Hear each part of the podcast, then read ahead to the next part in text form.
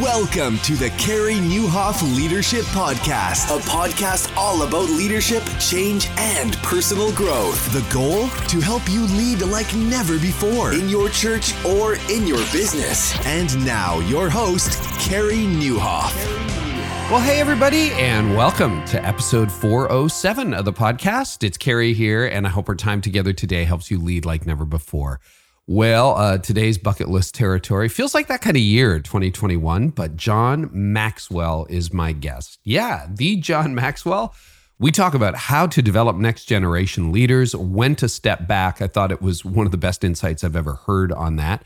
What you can learn about people from playing golf and eating at buffets. Yep plus a whole bunch of other stuff. Today's episode is brought to you by ProMedia Fire. You can book your free digital strategy session today at promediafire.com forward slash growth and by the XPS 2021 by CDF Capital. You can join this annual innovative gathering of XP leaders by simply Googling XP Summit and you can register. It's happening soon.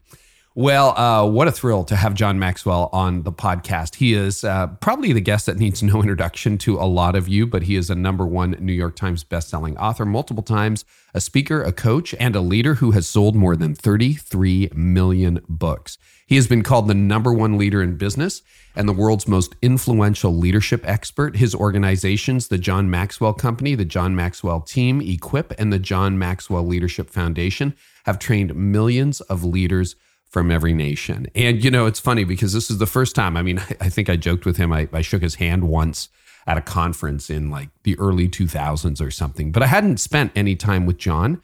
I'd heard about what happens when you do, that people just who have been with him just rave about him. And I felt that happening. I mean, so personable, so genuine, so focused. And uh, yeah, I think you're really going to love this conversation. Also, found out he listens to the podcast, which is just like incredibly humbling. So I hope you enjoy this one as much as I do. And to quote John Maxwell, teamwork makes the dream work, but a vision becomes a nightmare when the leader has a big dream and a bad team. Now, if you're looking to grow your business or ministry this year online, you need a good brand strategy. And with ProMedia Fire, you can get an entire team of professionals who will bring your dream to life on social media, your website, and through all your branded content. They provide digital strategy and a creative framework to help your church, nonprofit, or business grow online. So, if you want to let ProMedia Fire bring your vision to life, you can book a free digital strategy session today at promediafire.com forward slash growth. And we are so grateful for our partners at CDF Capital, and they got this really awesome thing called XPS 2021. So if you are a second chair leader, that's an executive pastor, administrative pastor, operations pastor at a local church. You are in an incredible spot of influence. So I am privileged to have been part of the Executive Pastor Summit in the past, and I'd love to point you to this year's gathering led by CDF Capital Exponential and Leadership Network. So, uh, what they do is they get together and they just talk among peers. And this year's key voices shaping XPS include Ed Stetzer, Dan Ryland, and Beth Ganem.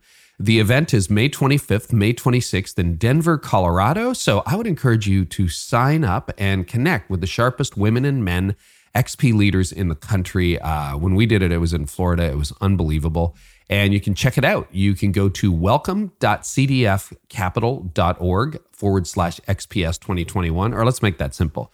Just Google XP Summit. And of course, we'll link to all of that in the show notes as well. So, would love for you to check that out this year. I had a good time when I was there a couple years ago as well, and look forward to traveling again. Uh, at some point. Hey, thank you so much for your ratings, feedback, and review. I read every single one of them. And I also want to encourage you to follow me on LinkedIn. Um, we do a lot of uh, have a lot of business leaders listening. I'm always shocked to find out who's listening. And we share my blog posts and articles on LinkedIn. So I hope you find the content helpful there if you're looking for a place to be. And I know as business leaders, a lot of you are there anyway. So without further ado, what a thrill to bring you my conversation with the one and only John Maxwell. John, it's a true joy to have you on the podcast. Thank you so much for making the time. It's my joy, Carey. Thanks. I admire so much how you're adding value to so many people. I listen to your podcast. And uh, so, hey, I'm listening, learning from you and from your guest, and all of a sudden I'm a guest. So thanks for having me. Well, it's uh, it's been a long time bucket list thing for me, so it's a thrill that you made the time, and, and that's very humbling to hear. Um, I want to talk about a growth mindset that's something that I have seen you have and develop. And I think Ryan Hawk asked you this question uh, last year, but you know, you could be doing anything with your life right now. You could be sailing around the world, golfing endlessly, but here you are building into leaders, writing books at this stage. I'd love to know what motivates you. And can you talk to leaders about like a lifelong growth mindset? Yeah, I'd be glad to.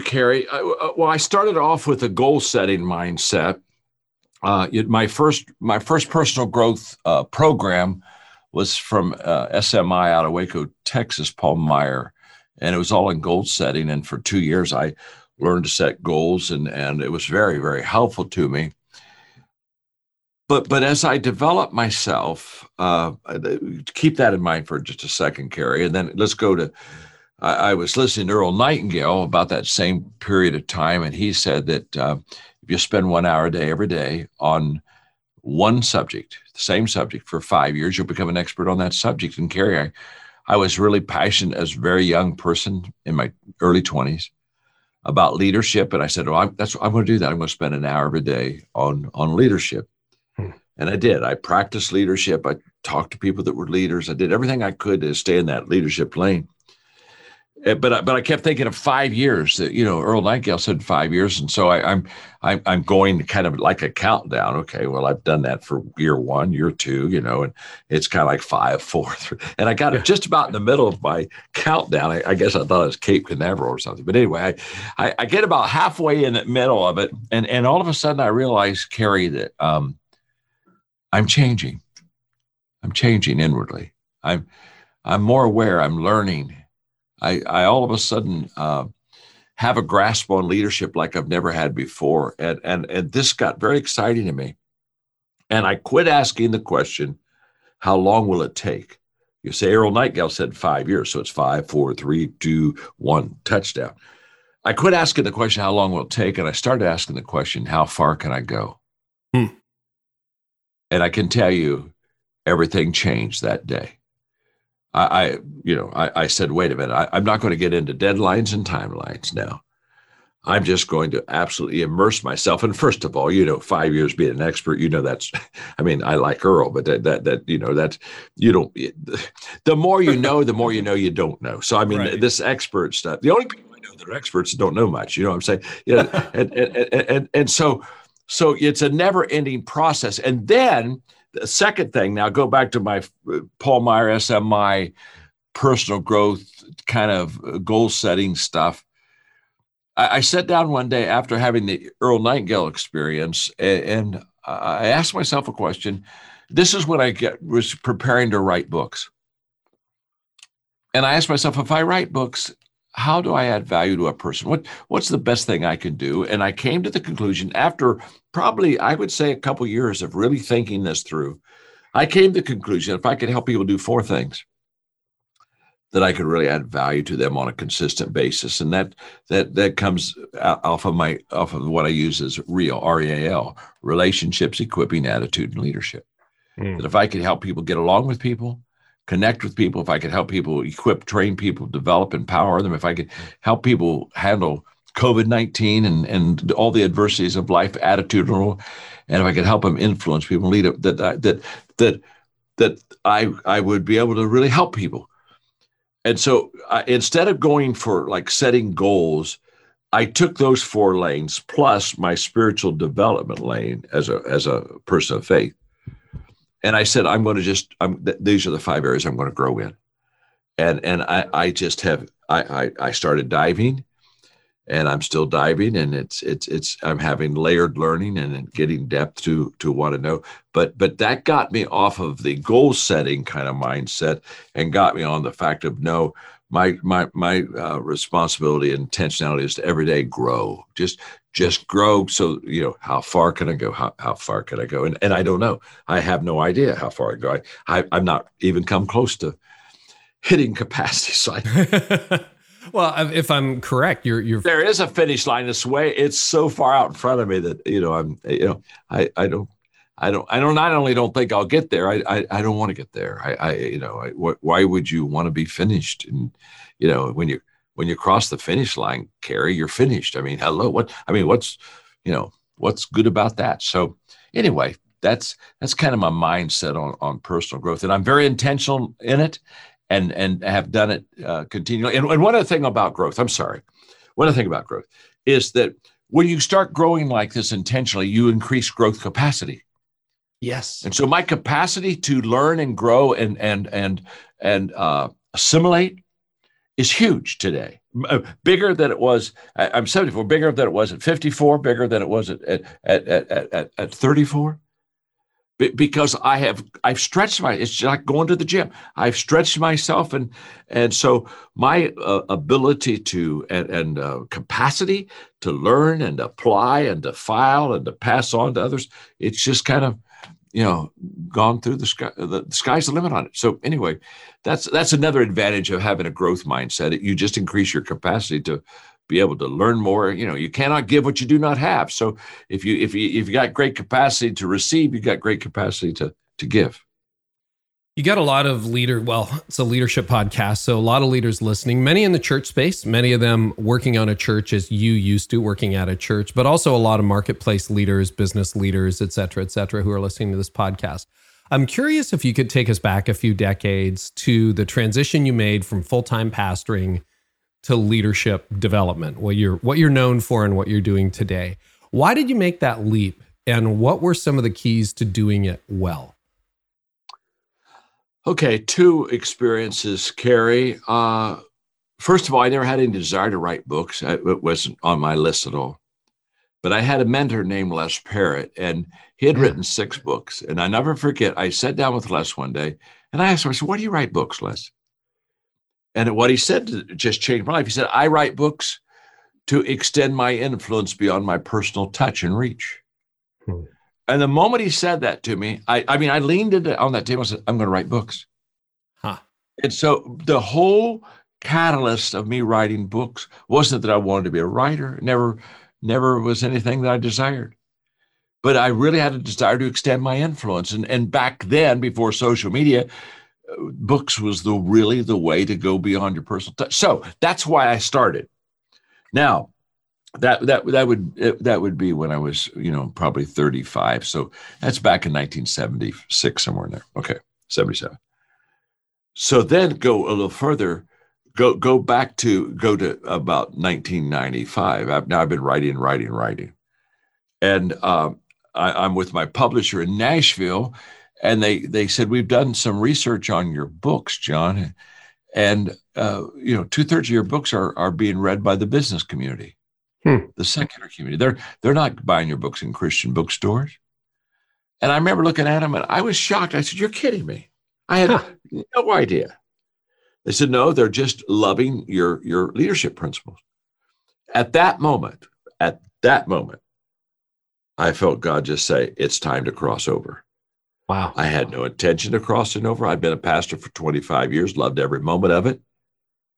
But I knew now I could get to, in our world, in our terminology, I could get to a mission field. I could get to, I, I, I could go to people that I could hopefully influence and add value to and share my faith. And so I crossed over. Now, that was a very difficult transition for me. Hmm. Um, first of all, I'm, I'm educated as a theologue, not a business person. Right. And for 25 years, I'm in my world that I know so well. And then all of a sudden, I'm going to a world that I hardly know at all. I, I didn't have any business, I, I, didn't have any degrees in it. And, and yet, these people were buying it, my, loving my leadership principles. So I knew my leadership principles were attractive to them. But think about it for a moment. All of my illustrations are gone. I mean, I, I you know, I can't. yeah. Hey, I can't walk into I can't walk into to Delta and say, "Now, you know, the Bible says," uh, or, or you know, let me talk to you about David and Goliath. It, so, so all of a sudden, basically, all of the stuff that I had acquired to help me be effective in communication was gone. And so I had a real, and then uh, uh so it was very challenging. It was very up. When I talk about everything worthwhile is uphill. It, it, it's it, you know this uphill was getting like this. It, it was it was almost like a steep climb, and so so it was very challenging for me and and i was out of my comfort zone and and i i wasn't sure how to do this i again i knew the principles work but i how do how do i connect how do i relate yeah. and and fortunately I just had a teachable spirit and I just went into that community and I started asking questions. And I said, You just have to hmm. help me. You just have to help me. If you'll help me, I'll help you. Because I have the principles, but I don't know how to connect with you. I don't know how to communicate with you. And then I uh, had my first eye-opening awakening. And, and as as Christ followers, you know, you care. I mean, we just talk and we connect. I mean, we have, you know, there's a relationship because of who he is and who we are in him. But when you go into the business community, relationships, you don't even get a relationship until you get respect. Right. And, and, they're looking at you and they're basically asking, What have you done for me lately? And, and why should I listen to you? And, and, and you know, in, in my world, my church was one of the 10 most influential churches in America. There was a book written about them. And, and, mm. and in my world, I just walked in and I had everybody's respect. In this world, I'm starting all over. I mean, forget what I have done. It means zero to these people. Right. So I had to, I had to, you know, re up my game, learn, ask a lot of questions, and, and then uh, we don't, I don't want to talk about this much, but, uh, but then I had a, I had a rough time with the Christian community. For, I mean, they were asking me why I was leaving the church and leaving the ministry, and you know, did I sell out the money? And I mean, you know, I, you know, it was very, yeah, that was they weren't the most encouraging and, uh, to help me cross over, but the apostle paul was very encouraging to me when he said i become all things to all men and i entered their world to see things from their perspective. And and so now today i it's i love i love this world and i and it's it's a beautiful beautiful journey. And and i learned and i listened and i was i, I was taught well. And and today I have the privilege of kind of being in both worlds, and and that's a beautiful thing. Yeah, if I can ask you, and if if you don't want to answer this, that's perfectly fine. But you're talking to a lot of leaders today who feel discouraged, who are getting criticized, not necessarily from leaving ministry to go into to business, but they're criticized for everything. It's like, you know, and how did you talk yourself through that moment? How did you not let the critics get to you? Well, first of all, there are critics. And, and, and but but I think COVID nineteen has been a very hard time on leaders yeah. because the dysfunction of culture and society is coming out ridiculously now. I mean, you just you just can't even fathom some of the criticisms and some of the some of the thinking of people and so I think this is a very tough time, and I pastors are greatly discouraged. They're, mm-hmm. I mean, they're, just, I mean, they've they've they've lost their main way of communicating, and I mean, there's just they took a lot of losses, and then on top of that, they got a lot of criticism, and and and so I've had a lot myself. Eh, first of all, I um, I, have had a lot of benefit from criticism. So, mm. criticism, I, I've had a lot of help. I've some of my best advice has been advice that I didn't want to hear, but but I needed to hear it, and it was a blind spot in my life. And if you have a teachable spirit, I mean, when people say they're self-aware, I always get a little amused by that. I don't. We're not self-aware. The only self-awareness I have, Carey, is the fact that somebody was kind enough to speak into my life and help me see a blind spot that I had, and say, "John, mm-hmm. you're going to have to work on this, or you know, and you're going to have to change this." So when I when I think of criticism, I, I think first of all, there's some very, you know, I've been benefited from a lot of it. But but here's what I want everyone to hear, and that is very simple. Leadership is always surrounded by criticism. Uh, uh, good leadership surrounded by criticism. Bad leadership surrounded by criticism. What part of this don't we understand? It's all. I mean, you you you whenever you lead, you become a, a target. Yeah. So the issue is not how do I handle criticism? I mean, I mean, you're going to have it. So first of all, just say this is this is part of a leader's life. The question is, do I have a vision and a mission that keeps me steady during all that criticism? And you know, it's Nehemiah. You know, when when all of his critics said, "Come on down," he said, "No, no, no. You understand? I'm building a wall. I'm I'm so sorry. Can't have a meeting today." Uh, hi, good to see you, building a wall, building a wall, building a wall. And and what I tell, you know, criticism isn't what kicks me out of the game.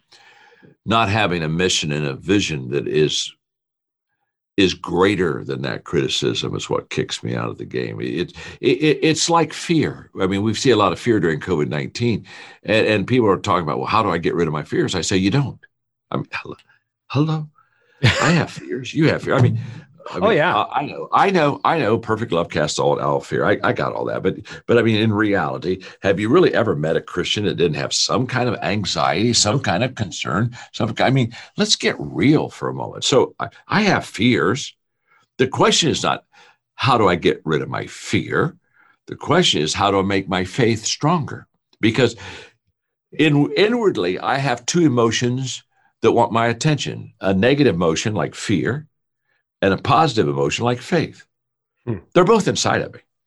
Now, who's going to win? It's very simple the stronger of the two. Right. And, and, if my faith is stronger than my fear, Carey, then my faith will win. It, it may it may have to work a little bit harder to win because of the fear issue, but but it'll win.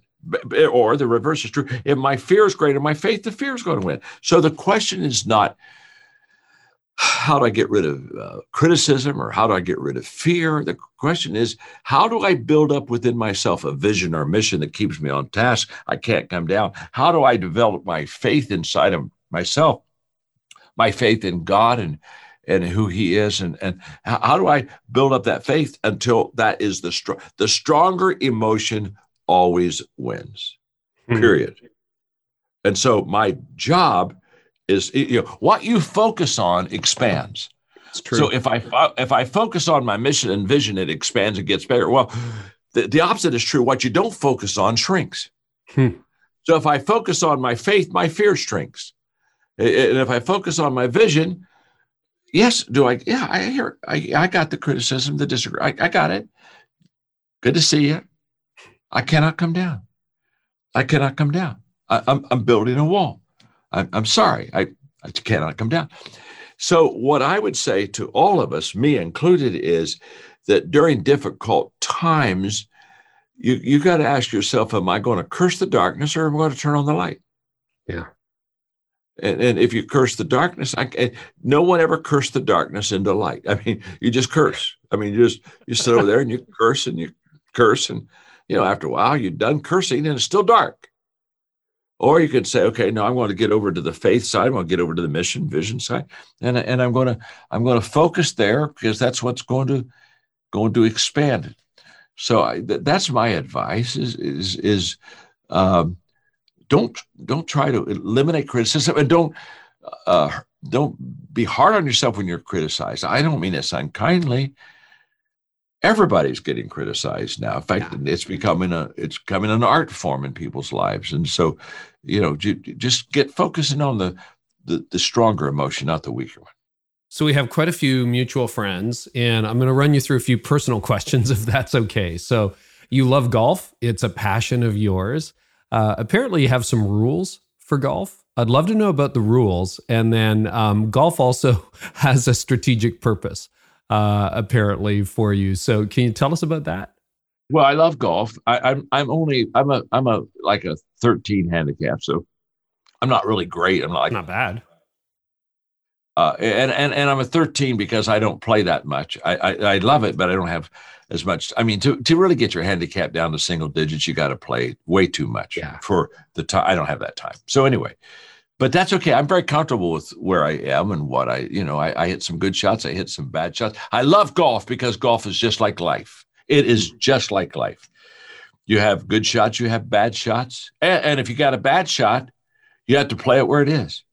I mean, you can't say, "Oh, well, I, I, I'll ignore it." No, no, it's, it's, it's in the, it's in the rough. You know, you got. And if you have a bad shot, you can't correct it usually with one swing. So so so you you know you don't try to make up for it. You just try to get out of trouble again. And and and and and so you you i've always said if you want to know what kind of per, uh, person you're trying to maybe employ in your company or whatever do two things. Go to go play golf with them and, and, and go to a buffet with them. And uh I, I, I want to watch you in the food line. I just want to. I mean, there are some people they just get in line, get their plate, and they just start where they are.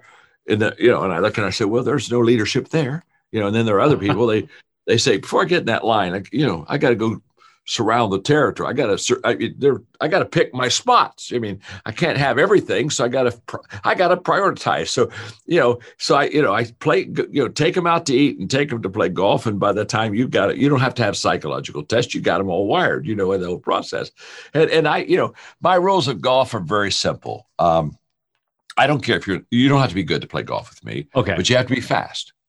Ah, so okay.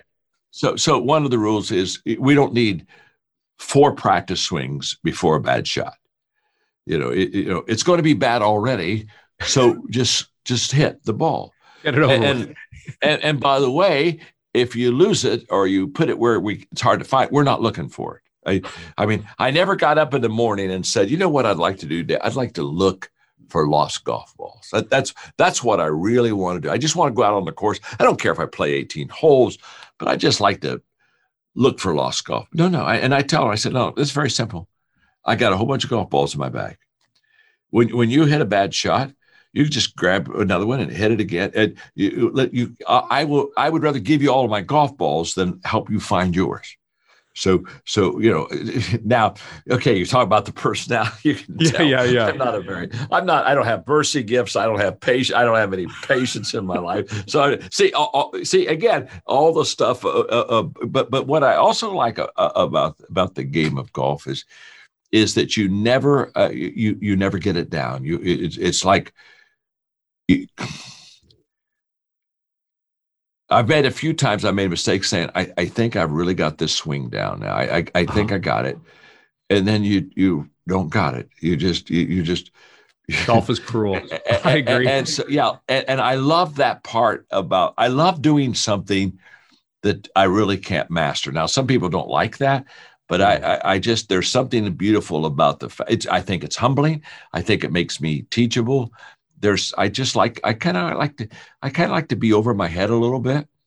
And and and and then I because I'm such an experience oriented person, I tell people if you're you know if, if, since you're over your head, it doesn't matter how deep the water is. So go deep. I mean, go to the ocean. You know, mm. just dive deep because you know if you're over your head, you're over your head. So you know, go, go to the ocean. Don't go to the pond. And and so yeah, I, I gotta and and yes, oh, that's I, fun we have we have a lot of rules in golf and and but but just remember the golf and the buffet that really does work. Yeah what what are you looking for like in the character of a person? Because i agree having golfed a lot and been to a few buffets in my life you learn a lot about people. So you're watching to see if they've cased the place out and uh, you think that's a sign of leadership. What are some other things you learn about uh, someone you're getting to know when you're on the golf course or at the buffet?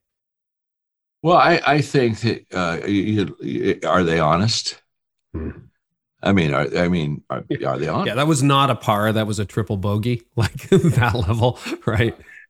in fact, my my laughter is that business people that don't know God are more honest than preachers on a golf course. I mean, yeah, a little bit of pastor math on the uh, on the course, maybe. Yeah, that's right, just a little bit. I, you know, and uh, so I, I, always just find it interesting. That, you know, there's the score that is, and there, there there's a score that you know that that they you know that they put on a card, and so I, I think I think it's I think it's a uh, I think it's a game of uh, I, I, like to see I like to see on a golf course uh, if if the person that's playing has the ability or, or, or desire to root for the other person. Mm. Versus, I I find are, are, are they going to are they going to compete with me if I bring them on, or are they going to complete me? You know, uh, mm. you know. I mean, after all, it's just a game. Uh, you know, the whole emotion, the ability to handle emotions. You know, you know when when I play with a guy, he gets real frustrated. I always say, "Well, now let me ask you a question. I don't know you that well. Is this your profession? Did you do this for a living?" Know, of course, of course, the answer is no then I, I say, well, it's good because you wouldn't be making any money if you did.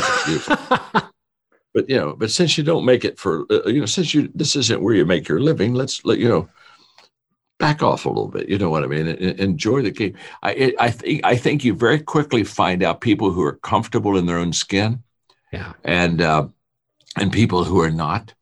And so, yeah, there's yeah, just let's go eat and let's play golf, you know. And, and in fact, a, a great day is when I can take them to my club that has a buffet. And so we eat and then we go play golf. And by, you know, two o'clock in the afternoon, I, you know. You know them really well. You've seen a lot. Yeah, that is really important, you know, even in interviewing or recruiting, selecting to get someone outside of the formal interview process. You just learn so much about people. One of the other values mutual friends again say is you love to celebrate, like a really good meal. So if you do a book launch or you finish a tour, a speaking tour or something, you hit a milestone in the company, you love to celebrate. What is the value of celebration to you and how do you like to do it? Well, the, the value of celebration is you do it with others. You know, I mean, it's it's not, it, it's it's no fun celebrating by yourself. and, and and and so I am. I'm a real celebrator. I uh, and my favorite thing is to is to celebrate the success of others. And and and every time somebody gets a win, let's nail it. Let's let's say, hey, this was a win. You know, it, the, the great way to build leaders is by letting them practice leadership, and the way to build confidence is to celebrate wins. Mm-hmm. And uh, and so I, I love I love to uh, I have a, what I call a 24 hour rule, very simple, and that when something is is worth celebrating, hit it hard for 24 hours. Just oh. just hit it hard. Go. I mean, go go find out what the person that you're celebrating loves and go do it with them and and uh, it's all about them it's not about me but it's all about them and celebrate hit it hard and after 24 hours go back to work you know hmm. And, and it's the 24 hour rules works also in, in a discouraging time or a loss or a failure.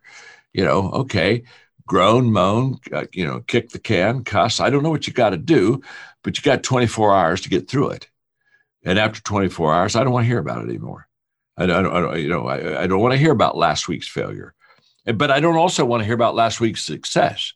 I want to hear about today and, and I, I, want I want us to constantly live in the moment, and and so it's a it's a good rule. But I I really love celebrating people, and and um, I, I love being in I, I love being on the team of of someone that uh, accomplishes something, and I I get great joy out of. Um, maximizing that celebration because i don't i don't uh, unless they're kind of an egomaniac i don't think a person can celebrate themselves Hmm. And so, one of the things I love about celebration is it's a gift to others that hmm. really does make a lasting impression. I mean, um, and so you know, it, it, when I you know when I turned when I turned sixty, I, every month I did something special with with different friends of mine, oh, and wow. I celebrate and and and we you know in, we did different i mean I, I went to the ncaa final four with a couple of my basketball buddies and mm. you know i went to the kentucky derby with with with with four other of my friends and you know i went on a hunting trip with you know people who like you know but what they but what i did is i did things they like to do and i did it with them and we celebrated uh, the whole year. And and I'm and so now I'm having fun, Carey, because I'm getting I'll be 75 next year, and I'm going and, and so in 2022 I'm going to do a whole year of of of people that I love and and ah. loving people and doing things that you love with people you love. And and so I'll have a I'll lay out 20 by oh I don't know probably by November 2021 I'll have 2022 laid out and have plans to you know celebrate people you know that's good to know. You know, my favorite definition of intimacy is shared experiences. And that's a good reminder to all of us who sometimes put our nose to the grindstone a little bit too much to get out there and, and celebrate and, and, uh, you know, share it, share it generously. Work hard, play hard, work hard, yeah. you know. And, you know, my definition of success, Carey. Yeah. I got this definition when I was in, in, in 1980s when I just saw a lot of leaders who I thought were chasing things that I didn't think would bring really true success, and and and some of them kind of crashing the whole deal. So I said, well, I've got to develop a definition for success for what I think it is. And and so I came up with one, and it's really been good. It's hmm. lasted for you know almost forty years now. Oh, it has about forty. And as I, I think success is having people who know me the best, love and respect me the most. That's so. I, I, just think that's a good definition. You know, I, you know, and I think it's very sad. I think a lot of uh, people that are kind of well known, the people who love them the most are the ones who l- know them the least. Hmm. And, and and and you know, I just think that, you know, if, if it's if my family you know i that's where i want to have the you know respect and and and and you know i just think that's a good definition i think it's a great definition john Um, so Brad Lomenick's a good mutual friend, and I was preparing for this. And one of the things Brad said, so Catalyst, you started Catalyst along with Andy Stanley and and so on back in the day. And Brad was a young, barely like he was still in his twenties, I think. As a kid. Yeah, he was a kid. And he said he was astonished. He's seen this generally in your leadership, but particularly with him when he he said he didn't know what he was doing and you're like, you just run this thing, like just grow it. And he says, your ability to hand things off to the next generation, even when the next next generation doesn't necessarily know what they're doing, is really inspiring. And it was terrifying for him and exciting for him as a young leader. Can you talk about that a little bit? Like, what are your guidelines and handing things off to young leaders? Why do you do that? And uh, I mean, that's a legacy, Brad says. Yeah, I smile when I think of Brad. He's a yeah. beautiful person. He is. You, you, you, know, and Brad didn't have any experience. He, he, he was too young for it. Uh, but I don't hand the ball off to somebody who already knows something. I have I hand the ball off to somebody who has the potential to do something, mm. and uh, and so um, I, I, I uh, let me several things come running through my mind very very quickly. First of all, I think that um, I think most leaders try to hold on to what they have too long. I, I, think that you know when you hand the baton off, you shouldn't hand the baton off because you're tired.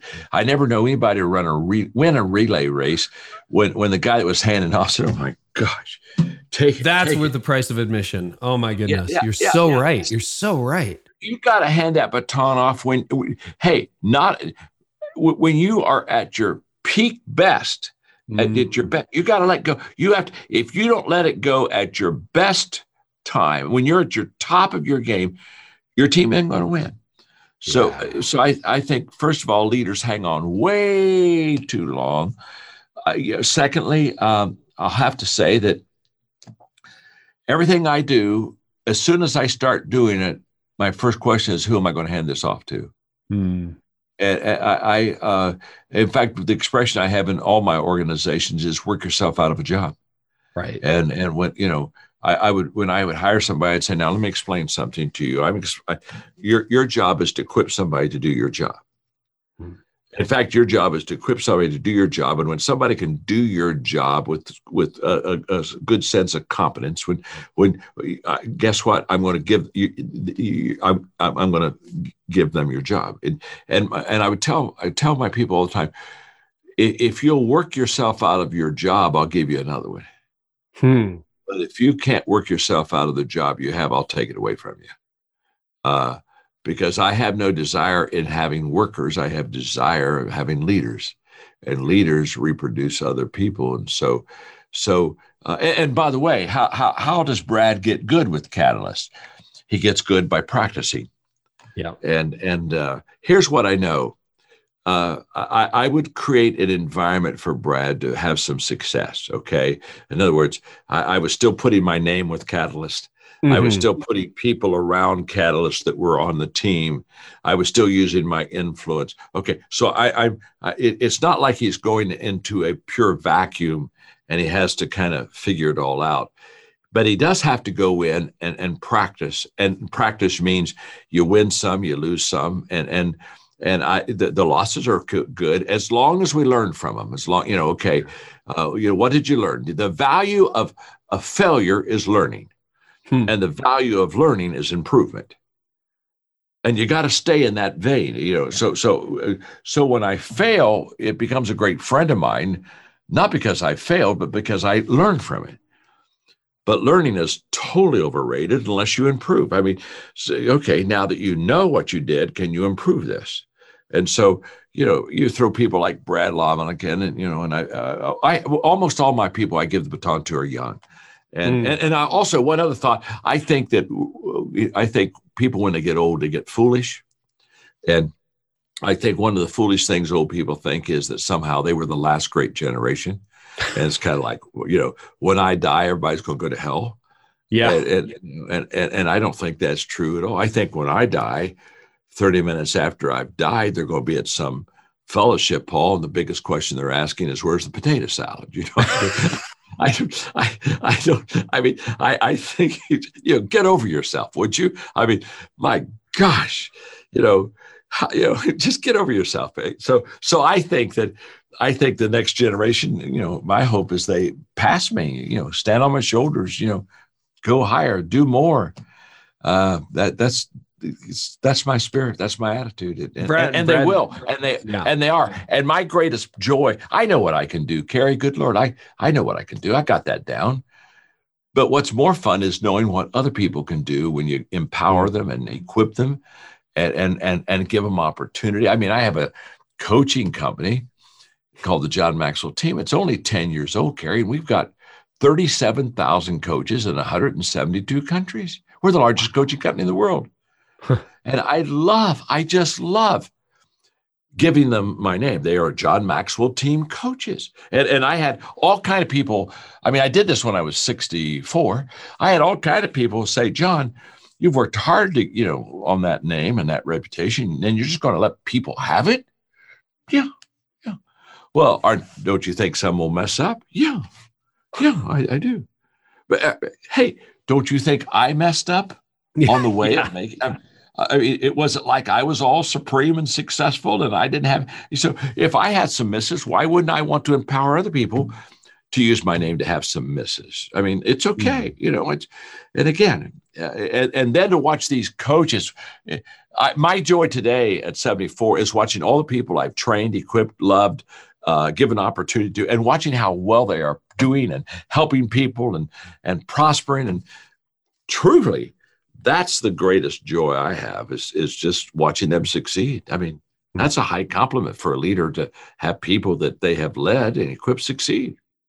One of the things Brad shared with me, and I don't know whether you remember this or not specifically, but he said as he was taking over the reins of Catalyst, and you were the speaker every year for a number of years, when you kind of passed the baton, you said, listen, you don't have to invite me back. Like there's no obligation. You don't you don't have to use me if you don't want, which I, I found really moving. I, I'm not sure every leader would be there naturally. You know, they're sort of like, well, you can have it, but like I better keynote or I better close it or I better open it or I better can you can you walk us through that dynamic? Because I think we would all be better leaders if we could get to that place. Yeah, it's a great. I I I, do remember that. Yeah. Uh, here's here's where what I would say, uh, Carey. A, leader is in trouble when they need to be needed. Mm. Uh, see, instead of needing to be needed, I have a great need to be succeeded by someone else. Uh, and, and so it, I, I, remember well uh, when Willow started Leadership Summit. I was the guy in Dallas that gave Hybels the idea. I said, "You ought to do a summit." I mean, and and, and start training leaders because he was such a terrific leader himself. And, and, so he said, "Will you come and speak the first one?" I said, "Sure." And so I spoke the first one. He said, "Let's do it again next year." I said, "No, you do it again next year. It's your summit. It's not mine." Wow. And and, and I don't need to be here. You got to build it off of you and who you are and what Willow is doing. And he did. And of course, it was a fun, and it is a phenomenal summit to this day. And Craig Groeschel's doing a great job with it now. But the point being, um, I have no desire. I, I, don't have a great need to be needed. Uh, I, I, just, I, I, and so at Catalyst, I knew the only way that I could ever get it over to Andy Moore and the rest of the, and Brad and the crew was for me not to come back. Mm-hmm. And, uh, and I think there are times when leaders, it's one thing to I, you know say, well, you know, when when you don't need me, it's okay. I think it's another thing to look at them and say, you don't need me. Right. And, and that's that's now that's empowering when I say you don't need me. Well, why don't I need you? Because you can do it well without me. Hmm. That's a very empowering gesture. You know, I don't get to do a lot of it, but I, I live in Florida, and so I go to Christ Fellowship, and and and yeah. and I teach for you know uh, you know Tom Mullins was the founder, Todd is the lead pastor. They're great guys. They're very good friends. In fact, I kind of moved to Florida when Tom was still pastoring, and and he, wanted to kind of reach the business community, and and I said, well, you know, I like Florida, and I don't like winters, so so I, I, said, I'll come down. I'll do, I said, I'll do some teaching for you. And so I came down and I kind of, I'm so I'm kind of like on the teaching staff, although I only teach maybe four or five times a year, not a lot. But, but periodically I'll take Tom and Todd out to lunch and I'll say, now guys, I want you to know today I'm resigning, it being the, the teaching on the staff here. And the, and the first time I did, I said, what, what do you mean? Is there something we need to do? Or, oh, no, no, no, no, no, I, I just need to resign. because we're very good friends. And I would never depend on friendship for me being a teaching pastor of your church. Wow. I, I can be your friend without having a staff position. We, I mean, we could, hey, we can go play golf without me having to teach there. And, and, and so I, I voluntarily resign and then they voluntarily hire me for another year. And so I said, well, okay, if you want me another year, I'll hang, but, but I, I'm, I'm ready to go. I, I'm, it's good. Wow. I, I can, I, I can go. And so every every year I, I resign and every year they hire me back. But I, I, I don't ever, I never want, I mean, I don't want to depend on relationships. You know, some, this is kind of sad to me, but a lot of times, yeah. this is kind of sad. A lot of people, they use relationships to stay in the game. Mm-hmm. And and it's kind of like I'm on your team, Carey, and and you and I are good friends, and I'm not maybe really producing for you like I should. And I said, boy, it's a good thing we're friends. well, it may be a good thing we're friends, but it's not a good thing that you're on my team. You're mm-hmm. weighing us down. You aren't carrying your load. And and I think that I think it's um I just don't think it's it's healthy to put conditions on relationships and, and things like that. I just think it's, you know, uh, love people and and help them and and but but don't hang around too. I, I, tell my crew now, my greatest concern now is that uh, that I stay too long. I mean, I just said, dear God, hmm. and so I, I, give permission to you know, boy. I, I, mean, I've got Mark Cole as my CEO of all my companies. He's phenomenal. Hmm. I got all these good people around him, and I tell them all. I said, look, anytime, anytime you see me kind of not even starting to go down, but starting to level off, and I'm no longer producing more and climbing, you got to come and tell me yeah. I don't trust myself to know. And and and, and i'll i'll exit. I'll, I'll get off the i'll get off the stage. I i don't i i i, I want to serve them and help them. I don't want them to have to carry me. I mean no i don't want that.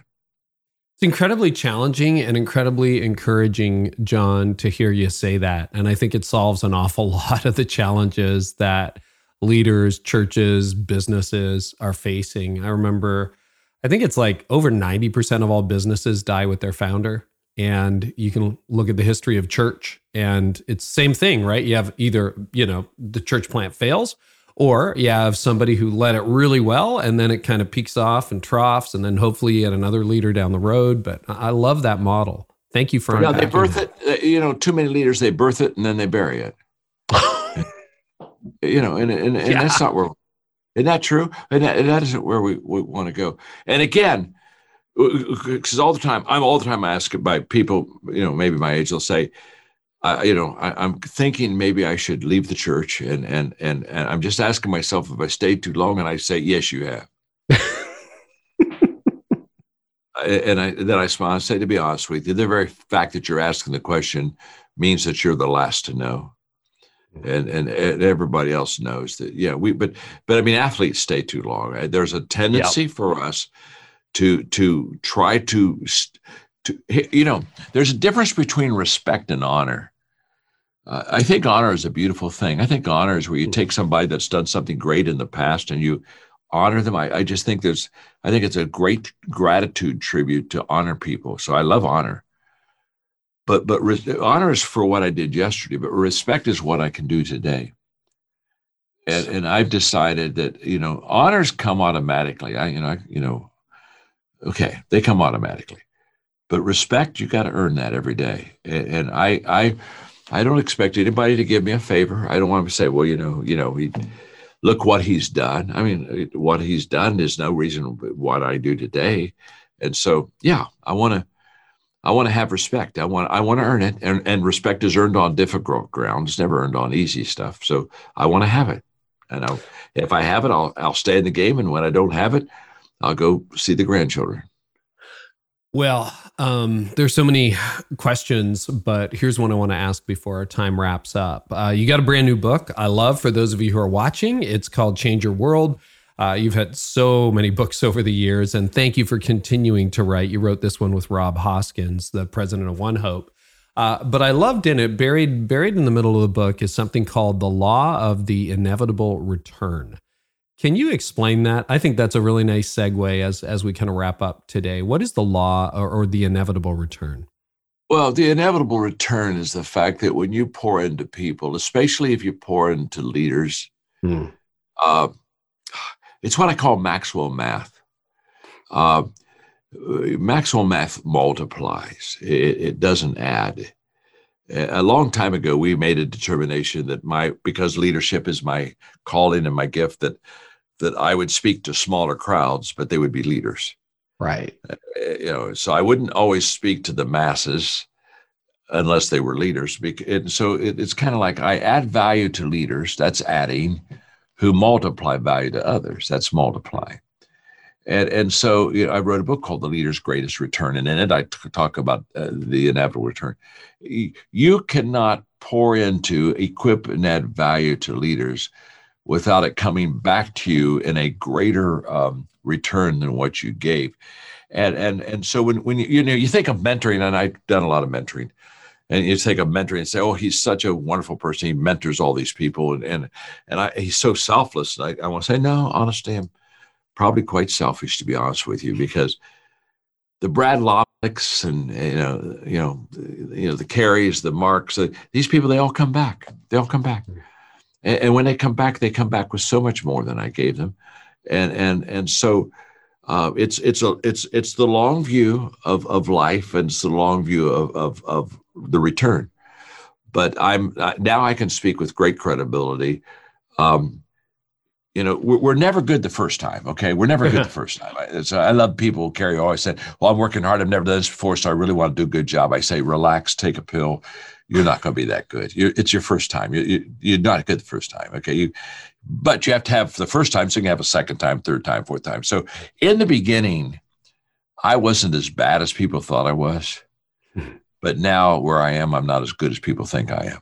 Mm. and so i ask myself why am i not as good as people? Because i know i'm not. I know i'm not near as good as people think i am. I, I get way more credit than i deserve. And and you know why people think i'm so good? Because it's all the people. It's all the people that i've loved and equipped and poured their life in. And, and so now they they take these principles that I've taught and they live them out and they practice them and they help people. And and so they just bring a host of people around them back to me and and I, I'm not that good. But but what is good is is what I did.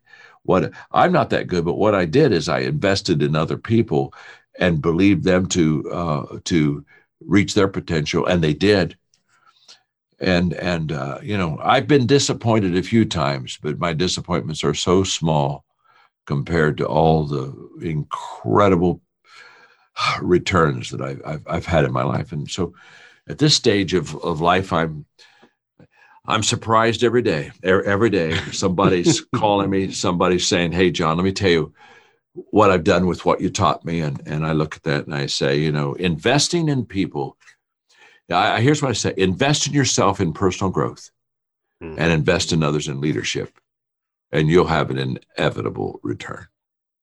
What is one leadership question that's not being asked very much, or you never get asked that you wish people would ask more? well, no one ever asked me. You know, you know, Kevin Myers, another guy that I mentored that I love greatly, said he was one of the first one said this, and so I give him credit for it. That that leaders want more for their people than they want than their people want for themselves, hmm. and and I, I I love that statement. I think it's very very true. And so I want more for people a lot of times than they want for themselves. And no, nobody ever asked me. Um, no, nobody ever asked me about my disappointments of of how I wasn't able to give somebody what I thought they deserved but I wasn't able to do it. I, I have an event every year, Carey, called Exchange. It's a high end leadership event. We take 120 people, and every year we go to a different city. So we were in London with these 120 people and had an amazing experience. I mean, we had a, a, a royal dinner in in in in, in, in uh, Windsor Castle with the favorite cousin of Queen Elizabeth, which she had to sign off with. Uh, uh, I asked Tony Blair to come, and he spent some time with the leaders, and we did some leadership stuff with Tony. We went to Winston Churchill's bunker, and and and the guy who did the Darkest Night movie was there. The producer talked to us about that. We went behind the scenes, sat in Winston Churchill's chair so we could feel the rough edges where his ring rubbed against it when he was deliberating during World War II. And then when they came out, I had his grandson meet with us for an hour and talk about what it was like to be in the family Winston Churchill. I mean, I can go on and on and on. I just kill people in these exchange experiences. I, I mean, when when we're done, I said, "You want to go next year?" And they just sign up, and it's just it's just automatic growth time. But when we're in London, I'm a great I'm a, I'm a great um, just have been a great fan of, of John Wesley. I think John Wesley. Mm-hmm. I think John Wesley probably had a positive effect on the church more than any person since St. Paul, personally. Okay. I mean, lay ministry starts with Wesley. Small group starts with Wesley. The, the accountability type, it's all, all starts there. And I wanted to take them over to, uh, in London, to Wesley's home and, and his chapel there and, and to his museum and just do a Wesley because he was so transformational. And I wanted to speak in Wesley's pulpit on transformation to these 120 leaders. And we were not able to do that, that we got into bureaucracy and they said no. And so during this unforgettable trip in London, where, where the people were saying, John, we can't even, we can't, you're, you're killing us with the stuff that we're learning and experiencing so in the last session before I sent them on their way, I said, I want to talk to you about a disappointment I have. I said, I, you know, I wanted to take you over to John Wesley's. I, I didn't get you where I wanted you to go. I, I really didn't. I, wow. I, here's what you would have seen. Here's what you would have experienced. I, I, and I just have for you to know that I'm disappointed for you. I, I just am. And then I talked to him about how as a leader, you need to share your disappointments with your people when you're not able to provide for them what they deserve or what you want them to have. And and I, I would tell you, Carey, these business people are just tears are streaming. Hmm. And, and, and, and, and, and I looked at him and I said, now go back to your group and, and not only tell them the, the highlights, but let them know let them know once in a while you're disappointed because you weren't able to give them what you really wanted to get them and i said it'll it'll connect you to them like no other it'll give you a strong connection and, and so I, I, wish people would sometimes with me instead of talking about all the stuff i've done they would just kind of ask me you know what would you have what, what what did you miss what would you have liked to have provided for people mm. that you didn't that you didn't pull off because I think it's it's good. I, because I think people look at people like myself and they think too much of all the accomplishments, and they don't think of the leadership uh, emotion of of wanting what's best for people, and and the highlight of providing it and the low light of not being able to pull it off. And and I just think it makes leaders not only human. I think it makes them very intimate with their people. Yeah. Yeah people admire your strengths, but they resonate with your weaknesses, right, John? It's amazing. Thank you for sharing that. And we're at time, but uh, I got to tell you, this has been a joy. I uh, have really appreciated this hour with you, this time with you, and thank you for investing into our leaders on this podcast and the millions of leaders that you've impacted around the world. I'm incredibly grateful, John. Thank you. Thanks for having me. And I admire what you're doing, Carey. Keep it up, my friend. Keep helping people like me. We're learning, we're listening, we're watching. So uh, blessings on your on your journey. You you have a lot of good stuff in front of you, and I'm excited for you. Thank you. Well, yeah. So glad that happened. And John says he's open to coming back, which I'm very excited about. And uh, hopefully we can do it in person next time. So I've got a What I'm Thinking About segment and rather than sharing some ideas I'm thinking about, I want to share with you just an overview of my favorite John Maxwell teachings, the five levels of leadership. If you've never heard it and you're a young leader, stay tuned to the end for that. I'm going to tell you what's coming up. We got a lot of great stuff coming up. Man, everybody's saying yes this year. I just got a yes from David Allen, getting things done. I'm so excited to bring that to you later this year. We also have Annie F. Downs, Rick Warren, Amy Edmondson, Allison Fallon. Uh, who else? Oh, Tim Keller is coming back, Simon Sinek, and uh, so many more. Very excited for all of that. And next episode, we have Jon Acuff. And John and I talk about uh, soundtracks and overthinking and the loop that plays in your head. Here's an excerpt. You go, okay, right now I'm in this stressful situation. what's the thing I could build that would make this easier? And then you go build that. So that's what I did with YouTube. I had a YouTube channel, like I had put my flag in the ground, so to speak, yeah. but I had, you know, like 1100 subscribers um, and hadn't made a video in like four or five years. And so I was like, you know what? I think it might be time to admit people online like these moving pictures. Gosh, I love John. Uh, we're going to have a fantastic conversation. I'm so excited for his new book. We'll talk all about that and so much more next time.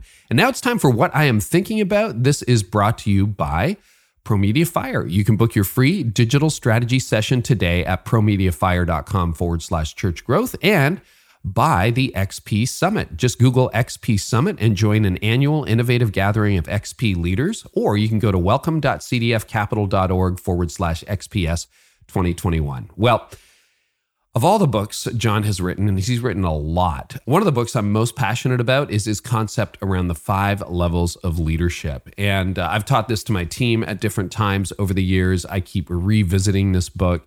And if you haven't heard about it, I think it, it really explains so much. So basically, what John says is there's five levels of leadership for every leader. So, particularly for all of you who are young leaders listening, hang on, because this is really interesting. So, the levels are position, permission, production, people development, and pinnacle. So let me break those down a little bit for you. And John, if I get some of this a little bit off, you know, you, you can come back and correct it for me. Okay. That's our deal. Uh, but I have found this so influential. In fact, I had so many questions for John and uh, didn't get to this one. So I thought, well, I'm, I'm going to share it anyway. I'll give you my take. So the world kind of comes to life when you think about the leaders who have influenced you or the kind of leader you want to become. So the first position, the base level position is is is simply called position. That's the first level of leadership. So a position is just yeah, you got the job, you got the title, right? And so maybe you became the director of or the associate in charge of and you're learning your management skills, but basically your authority springs from the fact that you hold the title. And you've seen this. That can be good, but but it's not where your leadership should stop. You've seen this you know, when when you meet somebody who's like, well, it's a job and I'm waiting for five o'clock, and they don't really have any authority beyond the title. It's like, well, I'm the manager. You got to go through me. And so, I mean, it's a great place to start, and that's where we all start. But you don't want to stop there. You want to at least move to the second level. I would suggest you have a shot at getting to level four, and a handful make it to level five. But the second level is permission. All right. And that's when you kind of can go beyond just your title. This is what I'm supposed to do, and therefore you must do it. Uh, where you move into some cooperation, you expand your authority beyond your title. So when you ask your employees to do a task, they're going to do their best. And they may try to help you because they feel appreciated, included in decisions, cared for, trusted, and valued. And to get to this level of leadership, Remember, you're moving beyond just your title and your authority, but you got to treat people with respect. And John is masterful at this. This is what I had heard about him from so many leaders. And I felt that way. Like after I was done my hour with John, I like thought, wow, I, I just feel so affirmed and so um, appreciated and so valued and so seen. And, you know, the thing about these five levels of leadership is yes, you will always hold the position or get a new position, but then you move to permission. So you don't like skip over these. It's like, yeah, you still have a title and responsibility. And with permission, um, you start to coach people out of just the role and start to get them to cooperate beyond that. Uh, and then you move, once you've mastered that, you move to the third level of leadership, which is production. And these are the people who get results. Okay. And you'll you'll see that. Let's say you have 10 employees, right? There's one woman who's just crushing it and just producing great results. And what happens? She gets more authority you get somebody in a leadership position and it doesn't even have to be at the highest level of the hierarchy but you got this one barista who's just doing an incredible job every single time and making the best flat whites going or the best cortados going. And it's like okay every, everybody's paying attention. So they get results. And since if you're at this production level you have excellent relationships with all of the employees you can count on them to do an outstanding job and you make everyone better so uh, you have an authority now because you're producing and you're getting results. I think Clay Scroggins said, be ridiculously good at what you do. That gets you a long way. So now you've gone beyond the title, you've gone beyond just your ability to cooperate with people, and you're getting things done. You're producing things. And then that moves you to the fourth level of leadership, which is people development. And people development is, and I love this, people are better because they worked with you. It wasn't just you got stuff done. It wasn't just, yeah, everybody got along. It's like, wow, I have grown as a human being. And this is one of the things John just excels at uh, when you listen to the people who know him well. And so they're consistent. You know, if you want to be this kind of person who develops people, uh, you're consistent, you're honest, you're inclusive, you're easy to talk to, uh, you're working really hard, you're a fair decision maker, you're helping people get on with their life goals, not just their career goals. And uh, you they leave, even if they worked with you for, you know, two years, five years, 30 years, they're like, I am a different human being because I worked with you. So that's people development. And then the final level, which not everybody gets to, is called pinnacle. And along with mentoring employees, Pinnacle leaders have become skilled enough to help other people even outside their immediate reach. So maybe those of you who are podcasters, or those of you who are speakers, or those of you who are preachers, but your influence goes beyond your immediate congregation. Uh, you are now helping people develop beyond your own scope and reach. So you have influence. So it's gone beyond your organization, beyond your department, beyond your company, beyond your church. And now all of a sudden, you're starting to have a broader impact. And again, you're taking all of those skills along the way. And now you're at the point where this becomes your legacy.